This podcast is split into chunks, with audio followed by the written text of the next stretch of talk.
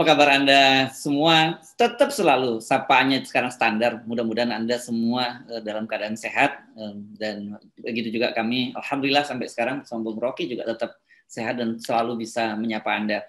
Cuman yang saya agak khawatir ini dengan Bung Rocky ini jangan-jangan data Anda ini udah bocor juga nih, Bung Rocky. Kalau data saya udah dihack. Oh, so, okay. bahkan di dihangusin karena hmm. berupaya untuk cari deli. Nah itu itu bedanya mungkin kalau data presiden ya itu mencari rahasia uh-huh. sesuatu atau angka magic di dalam data-data presiden. Ya ya. Tapi kita benar-benar ya prihatin ya eh, lihat eh, fakta-fakta sekarang itu ternyata data-data kita semua bocor bahkan termasuk uh, data presiden uh, itu sampai bocor. Tapi saya menduga jangan-jangan presiden ini datanya dibocorkan karena orang pengen tahu karismanya apa ya. Jangan-jangan di nomor-nomor itu ada karismanya presiden gitu sehingga ada yang mencoba menghack itu data presiden. Atau dia di dan mesti dicari tahu itu dibocorin mungkin dibocorin kemarin ya dia di Rabu Kliwon apa Rabu, Rabu Kliwon dibocorinnya. Iya iya. Hmm. Jadi kita anggap bahwa orang uji-uji aja kan sistem pertahanan uh, internet kita seberapa. Tapi lebih dari itu, membocorkan data presiden itu memang menunjukkan kita rapuh dalam segala hal tuh. Paling enggak menterinya kalau masih bocor oke ini data presiden dibocorin. Itu artinya WA grup presiden dengan menteri-menteri juga udah bocor. Kalau WA grup di antara menteri saya juga suka dapat bocoran itu. itu uh, mungkin sengaja diberitahu ke saya seolah-olah supaya eh, FNN dapat uh, info A1 gitu. Padahal FNN justru yang bikin info tuh, bukan menerima info kita. Tapi keadaan kita menunjukkan bahwa sistem perdataan kita memang kacau balau. Karena itu siapa yang percaya data uh, COVID yang tiap hari diucapin? Data macam-macam data kan? Termasuk data BPS soal bansos segala macam itu. Jadi ini negeri yang sebetulnya berantakan, tapi masih ada orang yang menganggap bahwa ada seorang yang masih punya karisma. Jadi orang menganggap soal karisma itu bisa uh, menutupi kebolongan data. Itu juga bungu juga tuh orang itu siapa namanya itu. Ya, um, kan kalau menyangkut presiden ini sangat serius ya. Dan saya kira eh, karena kan ramai sekali tuh di netizen itu oh, apa nih? Ini salah satu contohnya ya. Jadi karena ini udah bocor di netizen. Jadi saya kira kita hanya meng-capture saja ikut meng-capture. Tapi saya menjadi, melihat ini sangat serius ya. Kalau data presiden saja bisa bocor gitu kan artinya banyak hal-hal lain juga bisa bocor. Satu kita melihat bahwa anda tadi sebut ini kacau balaunya data kita. Kedua dari security kita ini bahaya sekali kalau sampai terjadi semacam ini. Ya saya, saya duga sebetulnya dari awal nih kek uh, kominfo dia dia juga bertanggung jawab kan eh, soal soal datanya itu datang dari departemen teknis yang lain tuh. Lokominfo itu adalah di, di ujung untuk menghalangi kebocoran data tuh. Dia bilang tadi apa itu soal Kemenkes itu datanya tuh silakan cek ke situ. Jadi saling lempar tanggung jawab itu justru potensial untuk data dibocorkan lebih jauh. Karena hacker selalu menunggu ini, ini ada kekacauan koordinasi. Jadi dia baca dengan cepat kan. Kominfo sebetulnya lebih gampang kita bocorin karena dia nggak mau bertanggung jawab. Dia lempar isunya ke Kemenkes. Jadi tukar menukar data di antara lembaga-lembaga itu itu yang dibaca juga oleh hacker. Jadi eh, anggap aja bahwa harusnya dianggap bahwa seluruh kementerian kita udah bocor. Karena kan itu sinyal pertama data presiden bocor ap apalagi data menteri-menteri itu termasuk mungkin data-data privat udah bocor aja tuh. Tadi kan eh, bahkan ada teman yang menyatakan begini, kalau data RI satu aja bocor, apalagi data kita yang RI 27 juta. bahayanya kan eh, serius sekali tuh, Bung Rocky. Kita mungkin tahu bahwa Indonesia diintai oleh sebuah uh, surveillance uh, intelijen itu. Kan uh, isu bahwa Pegasus masuk ke Indonesia, isu bahwa seluruh data sebetulnya itu tidak bisa dikunci secara lengkap dalam sistem proteksi apa pun itu dan memungkinkan oligarki mengatur-ngatur uh, pasal undang-undang atau proposal undang-undang bisa diatur secara remote oleh kekuatan oligarki. Jadi itu menunjukkan bahwa bahkan draft undang-undang itu bisa bocor yang tinggal satu menit mungkin untuk disahkan diubah sedikit komanya itu pindah lagi uh, maksudnya kan. Jadi memang ini nggak ada semacam tertib di dalam pemerintah untuk mengamankan data tuh. Hal yang paling penting di kita adalah kemampuan untuk merahasiakan data kan. Tapi datanya diobral kan pemerintah menganggap ya warga negara itu nggak punya hak untuk menyembunyikan uh, identitasnya tuh. Demikian juga hacker menganggap oke okay, kalau begitu begitu hak warga negara itu diretas, maka itu secara intelijen memungkinkan di atasnya juga diretas. Kan itu intinya kan permainan hacker itu. Tapi intinya ada pertanggungjawabannya apa? Kan orang mau tahu kenapa data itu bocor. Datanya pada Kominfo, Kominfo bilang menterinya bilang tanya sama Depkes. Jadi lempar melempar tanggung jawab ini itu justru melemahkan pertahanan data kita. Tuh. Itu intinya kan. Dan presiden nggak ngerti siapa yang mau ditegur. Ya, ya. Menteri Kesehatan atau uh, Menteri Informasi ini. Ya. Nah, jadi kan uh, bagi kita yang sudah melaksanakan uh, vaksin, itu kan kemudian datanya muncul di peduli dan lindung peduli, peduli lindungi itu ya saya sempat ya. kemarin uh, download karena kita harus kalau masuk ke mall atau apa ada keperluan apa pun di Jakarta kita harus me, bisa menunjukkan itu tapi begitu tahu bocor-bocor ya saya langsung uninstall tuh karena saya kira kita khawatir juga nih presiden aja bocor apalagi kita kan gitu nah Eh, soal ini eh, saya kira nggak bisa dianggap bercanda. Tidak cukup hanya saling lempar, karena ini saya kira kan berkaitan ke kalau sudah ngomong presiden itu berkaitan dengan keamanan negara. Dan kita kita nggak tahu nih apakah ini sekedar orang iseng saja gitu ya, uh, hacker yang iseng kemudian membocorkan itu. Ada justru internalnya kan ini kan ada apa, uh, ada semacam apa sih saya nyebutnya uh, kontraktornya ya saya nggak tahu apa sih yang memenangkan tender untuk me, membuat uh, ya.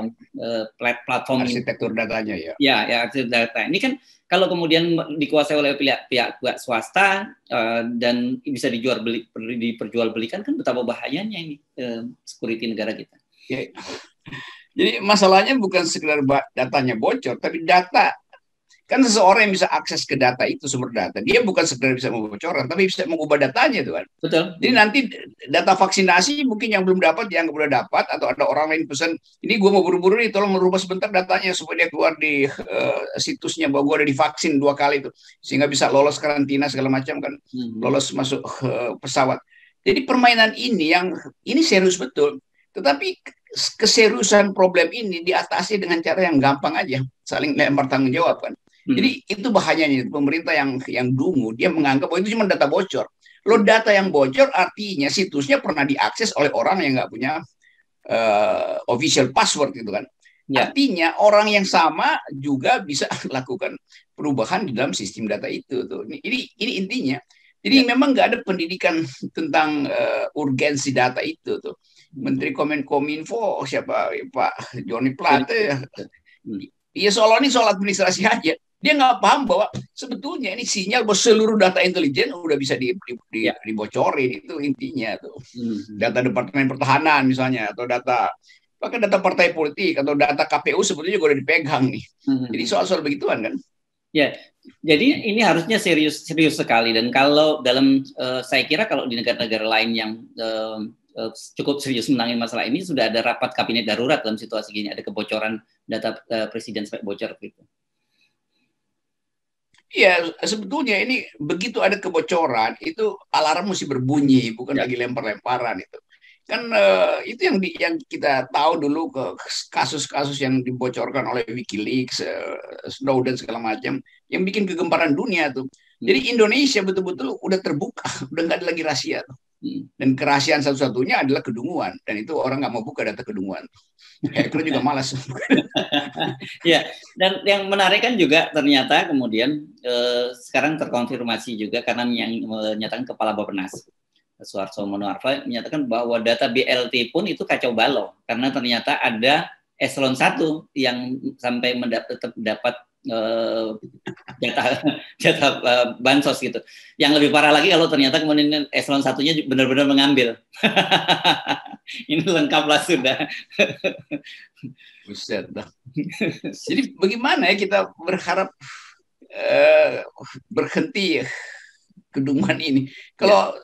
soal semacam itu kita bandingkan misalnya eselon satu dapat bansos, sementara rakyat jelata itu berebut paket di got gitu kan kan itu kontras betul kan jadi dari awal kita tahu ini nggak ini nggak beres mestinya ada home visiting, presiden suruh lurah dari hierarki yang paling tinggi, presiden kasih info sehingga lurahnya paham mana yang mesti dapat. Kan kan itu sebetulnya intinya pelayanan publik. Pelayanan publik bukan lempar-lempar uh, sembako dan orang berebut di, uh, di di dalam got itu. Nah, kebocoran ini menunjukkan bahwa memang nggak ada gunanya kita bikin sistem uh, apa namanya BLT atau bansos segala macam. Karena nggak tahu apa dasarnya atau verifikasinya bagaimana gitu. Ya si eselon satu diam-diam juga mestinya dia beritahu aja kan masa mesti uh, menterinya yang kepala Bapenas yang memberitahu kan. Mestinya dia lapor ke RT bahwa salah ini saya ngapain saya dikasih BLT itu artinya bertahun-tahun mungkin dia dapat BLT tapi dia diam doang tuh uh, bahkan bukan cuma BLT mungkin soal-soal lain insentif lain dia dapat terus kan Kan sekali data itu keliru, itu artinya orang yang sama memperoleh keuntungan untuk hal-hal yang lain, bukan sekedar BLT itu. Ya. Karena kan sama aja, nicknya sama tuh. Ya, memang banyak sekali kekacauan data semacam itu dan uh, seperti pernah diakui juga oleh Mensos itu banyak uh, ada juga yang misalnya ke, uh, keluarga-keluarganya kepala desa atau keluarga lurah gitu yang mendapat bantuan-bantuan padahal sebenarnya tidak berhak dan banyak sekali orang yang harusnya berhak tidak dapat. Jadi ini memang lengkap sudah kekacauan di kita ini dan saya kira ke kekacauan-kekacauan ini kan sebenarnya cermin dari ya kekacauan yang lebih besar lagi dari itu semua. Bukan dari kekacauan, kedunguan yang lebih besar. Oke. Beberapa hari lalu saya muter-muter di uh, Jawa Barat ya, biasa tuh. Dan bertanya aja ke desa-desa di situ tuh. Itu banyak betul yang nggak dapat tuh Hmm. Padahal ada desa yang cuma satu jam dari Jakarta, ada yang agak jauh dekat-dekat Pandeglang sana dan saya lihat mereka berhak gitu, tapi dia nggak dapat. Jadi sebetulnya alasan orang berkumpul itu bukan untuk uh, mengelulukan presiden, karena mereka memang nggak dapat bansos, karena itu dia kejar mobil yang ada tulisan bansos kan. Dia nggak peduli yang di dalamnya uh, presiden atau Fajrul Rahman atau Ruhut segala macam. Pokoknya dia mau dapat uh, bansos itu tuh. Ya, Jadi ini yang menunjukkan, ini yang baru membuktikan bahwa data kacau akibatnya rakyat yang ber, yang berhak sebetulnya juga nggak dapat yang banyak, nggak banyak yang dapat hmm. sehingga harus berdesak-desakan ya. dan mengambil risiko ter, tertular dan masih diululukan sebagai uh, apa namanya uh, karisma presiden itu itu memang memang bodoh tuh orang itu. Enggak, tapi saya kira um, saya mau coba positive thinking saja ya, um, Bung Rocky. Rupanya Pak Presiden sudah lebih dahuluan dulu tahu bahwa data, uh, data itu kacau, jadi banyak yang tidak ada bansos. Jadi mumpung gitu beliau berkunjung satu daerah, kalian saya bawa gitu mungkin ya. Ini dugaan saya dengan cara pandang yang positif. Gitu. Atau saya menduga si eselon satu itu dia kumpulin sebetulnya uh, hak orang lain nanti satu waktu dia yang salurkan tuh kan yang eselon satu dapat BLT jadi sebetulnya hak dasar manusia itu yang dijamin oleh undang-undang, yaitu pelihara fakir miskin, itu diabaikan pemerintah. Jadi fakir miskin yang pertama kali datanya mesti safe. Kan ketepatan data itu justru terhadap mereka yang berhak. Yang pertama-tama itu data aja siapa fakir miskin yang berhak dapat itu. Itu nggak dilakukan. Artinya pemerintah nggak peduli siapa itu fakir miskin. Kan gampang tuh. Ya ya. Jadi siapa fakir miskin tunggu presiden datang baru ketahuan siapa fakir miskin. Nah dengan eh, dengan fakta-fakta semacam ini kita sekarang jadi paham gitu. Mengapa kemudian kemarin para ketua umum partai itu berkumpul di eh, istana dan kemudian memuji-muji eh, presiden gitu karena fakta artinya sebenarnya mereka mencoba menutup-nutupi fakta yang sebaliknya kan dan itu sebenarnya sudah sejak awal kita curigai tapi sekarang kita terkonfirmasi kan. Iya, setiap kali kita dapat konfirmasi bahwa kan mestinya uh, coba bayangkan mereka ketua partai nggak ngerti bahwa data mereka dipalsukan juga tuh. Jadi mereka nyuruh asistennya, coba buka data tuh, supaya saya bisa puji-puji presiden. Asistennya buka data yang palsu. Maka data palsu masuk ke kepala menteri, kepala yang sama mengucapkan hal itu di depan kepala negara tuh. Lalu kepala negara merasa dia bahagia karena dipuji-puji oleh kepala yang dungu kan. Jadi kedunguan itu menular akhirnya. Itu disebut the pandemic of uh, bad thinking gitu. Pandemi dari pikiran buruk. Itu yang sedang beredar di Indonesia sebetulnya sekarang. Nah, Oke, kalau gitu saya teruskan. Apakah para menteri, para ketua umum partai itu kemarin memang betul-betul mereka disuplai oleh data yang salah sehingga kita sendiri ter, eh, terbengong-bengong ketika mereka menyampaikan pujian yang luar biasa kepada presiden atau sebenarnya eh, mereka sebenarnya juga tahu memang datanya salah gitu. Kan, kan mestinya bayangkan ketua ketua Bapenas yang juga uh, siapa namanya Isa Monoharfa ini yang ketua, ketua P3 Ya, juga ya, di ya. situ ya. memuji-muji presiden. Padahal dia tahu itu datanya palsu kan. Kan dia yang yang yang tahu bahwa BLT juga palsu, berarti data yang lain potensi palsu. Jadi memang ini orang-orang ini kepala kepala ketua-ketua partai ini datang dengan data yang buruk, yang palsu. Puji-puji lagi ada pertumbuhan segala macam. Seluruh dunia bilang Indonesia ada di ambang kebangkrutan kena soal hutan. Itu, itu dia nggak ngerti. Kan setiap hari mereka baca, baca laporan internasional kan. Jadi ngapain staf khusus ini ke sana itu? Kalau memang uh, susah juga kita berharap lagi, tapi uh, mau, mau ketawa juga. Kita bingung bagaimana mengapresiasi kedunguan itu kira-kira. Kalau kata netizen kita mau ketawa tapi takut dosa. Ya, nah, uh, jadi saya kira kalau gitu kita bisa ter terbongkar dong bahwa pujian para ketua umum partai kemarin itu adalah pujian palsu gitu. Kalau ada lagu, ada lagu alamat palsu, ini pujian palsu. Kan mestinya Pak Jokowi, begitu dia pulang dari istana, dia telepon Pak Wiku ke atau Pak eh, Pandu, bahwa ini benar nggak datanya tuh. Supaya dia tidur dengan data yang benar tuh. Ini artinya dia kan hal yang sama akan dia ucapkan lagi dalam seminggu ini Pak Jokowi ke mana-mana dia akan bawa data palsu itu kan saya dipuji-puji oleh partai dan memang kita sudah berhasil dan Sri Mulyani bilang kita uh, uh, uh, tidak ada masalah. Ekonomi Padahal sebetulnya barusan kita dengar setiap hari bila uh, lembaga pemeringkat internasional meragukan seluruh data Indonesia dan menganggap Indonesia ada di ambang bahaya. Hmm. Jadi presiden kan harusnya kuping yang kirinya itu dengar pujian dan kuping yang kanan mestinya dengar makian supaya dia eh, beres otaknya. Ini dia nggak mau dengar makian kan. Jadi itu akibatnya tuh. Padahal orang ingin agar supaya negeri ini selamat lah, supaya selamat minimal datanya benar. Hmm. Nah ini kalau kita balik lagi pada prinsip uh, kewarganegaraan yang sehat, kita sebagai warga negara dicatat seluruh uh, data kita dan itu bisa di dianggap sebagai upaya negara untuk membuat proyeksi kemakmuran. Kan data kita basisnya untuk membuat proyeksi kemakmuran kan. Ya. Jadi kalau datanya palsu itu artinya yang makmur itu ya oligarki aja rakyat nggak nggak nggak dipentingkan karena memang data rakyat nggak tidak dianggap itu.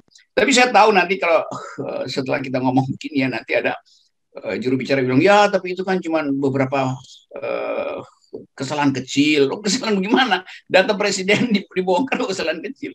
Ya itu pencatatan yang keliru. Ya keliru itu artinya bodoh itu. Dan nggak boleh di dalam sistem yang udah 4.0 ini masih ada kebocoran data. Presiden sendiri yang mengeluhkan. Kita udah masuk pada sistem 4.0. Tapi ya. data kita 0.4. Ya, ya. Tapi saya jadi berpikir sebaliknya nih, eh, Bung Rocky. Justru kekacauan ini menurut saya patut juga disyukuri atau kekacauan data. Yeah. Karena bocornya tadi jangan-jangan juga data yang salah, bukan data presiden yang sebenarnya yang bocor tadi. ya mestinya ada ada disclaimer bahwa yeah. memang ada kebocoran, tapi belum tentu itu mungkin itu kebocoran di Republik Wakanda. Mestinya disclaimer itu ada supaya yeah. kita agak tenang dikit lah. Iya iya iya saya kira kita penting uh, apa memberikan pesan menenangkan pada pada publik bahwa kalau kalau nanti data anda bocor adalah bukan disebut bahwa oh itu namanya sama tapi itu adalah penduduk di negeri Wakanda. Setuju saya itu kita jadi oh, imunitas, karena itu imunitas kita tubuh yes. terjaga itu gitu Dan yang kemarin memberitahu siapa namanya itu bahwa itu karena kecintaan rakyat pada presiden. Karisma presiden Hmm. Itu karena karisma presiden, mesti dianggap dia juru bicara Wakanda itu. oh, Oke, okay. uh, Rocky kita juga sedang ngobrol negara Wakanda kok, bukan bicara Indonesia ya. Oke, okay. jadi tenang, imunitas Anda jangan sampai terganggu imunitas Anda melihat kekacauan kekacauan data tadi, kebocoran uh, ada eselon 1 yang terima BLT, ada uh, terima bansos, ada data presiden yang bocor, itu bukan di Indonesia ya. Kepala negaranya bukan dari Indonesia. Yes. Tapi yang jelas kepala negaranya eh, kacau juga data kepala negaranya. Terima kasih, Bung Rocky. Oke. Okay.